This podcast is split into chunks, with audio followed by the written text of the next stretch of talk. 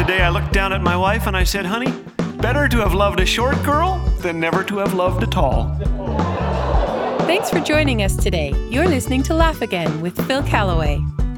I love watching sports bloopers.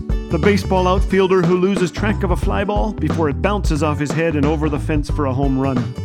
The college football player chases down a pass, collides with the mascot, and they land in someone's drink.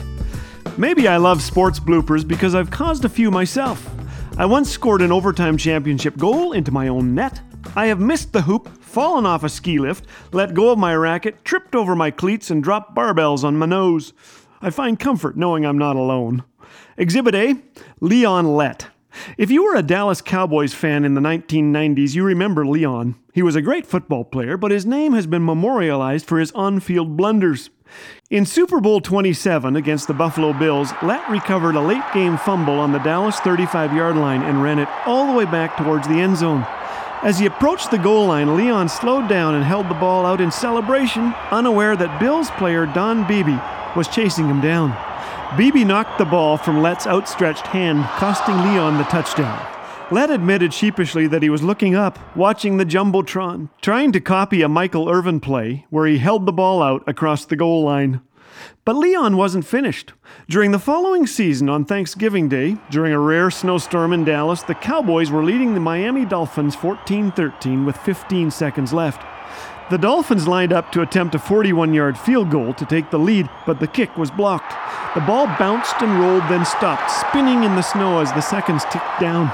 The Cowboys had the lead. All they had to do to win was to keep from touching the ball. Everyone knew that, except Leon. Out of nowhere, he came sprinting toward the ball. He lost his footing and slid, knocking the ball towards a Miami player who recovered it.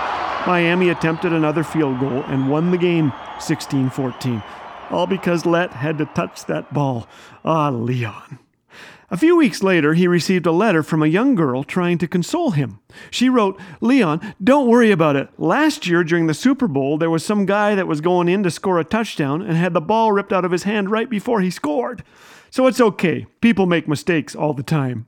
She had no idea it was Leon. And what is Leon up to now? I'll tell you in a minute. I have a soft spot in my heart for the guy, because if I'm honest, I can relate, not just in sports, but in life. I've messed up, I've failed. Not before millions of fans, but I've fallen short. One of the things I love about Jesus is this He says, Come to me just as you are. Not as you wish you were, but just as you are. In Philippians 3, Paul uses athletic terms when he writes, Dear brothers and sisters, I have not achieved it, but I focus on this one thing. Forgetting the past and looking forward to what lies ahead, I press on to reach the end of the race and receive the heavenly prize for which God, through Christ Jesus, is calling us. Live this way, and we are no longer defined by our mistakes or our messes. After all, God can teach us through failure what we will never learn through success. And true success can't be measured in touchdowns or contracts or fame or money but in simply getting to know God better and pressing on. I think Leon would agree that you're never finished until you quit. And what is he up to now? Leon is an assistant coach with guess who? The Dallas Cowboys. That's the very team he fumbled the ball for. when asked about the fumbles, Leon laughs. In fact, when the 20th anniversary of Beebe stripping the ball away arrived, guess what Leon did? He went and celebrated with Beebe himself.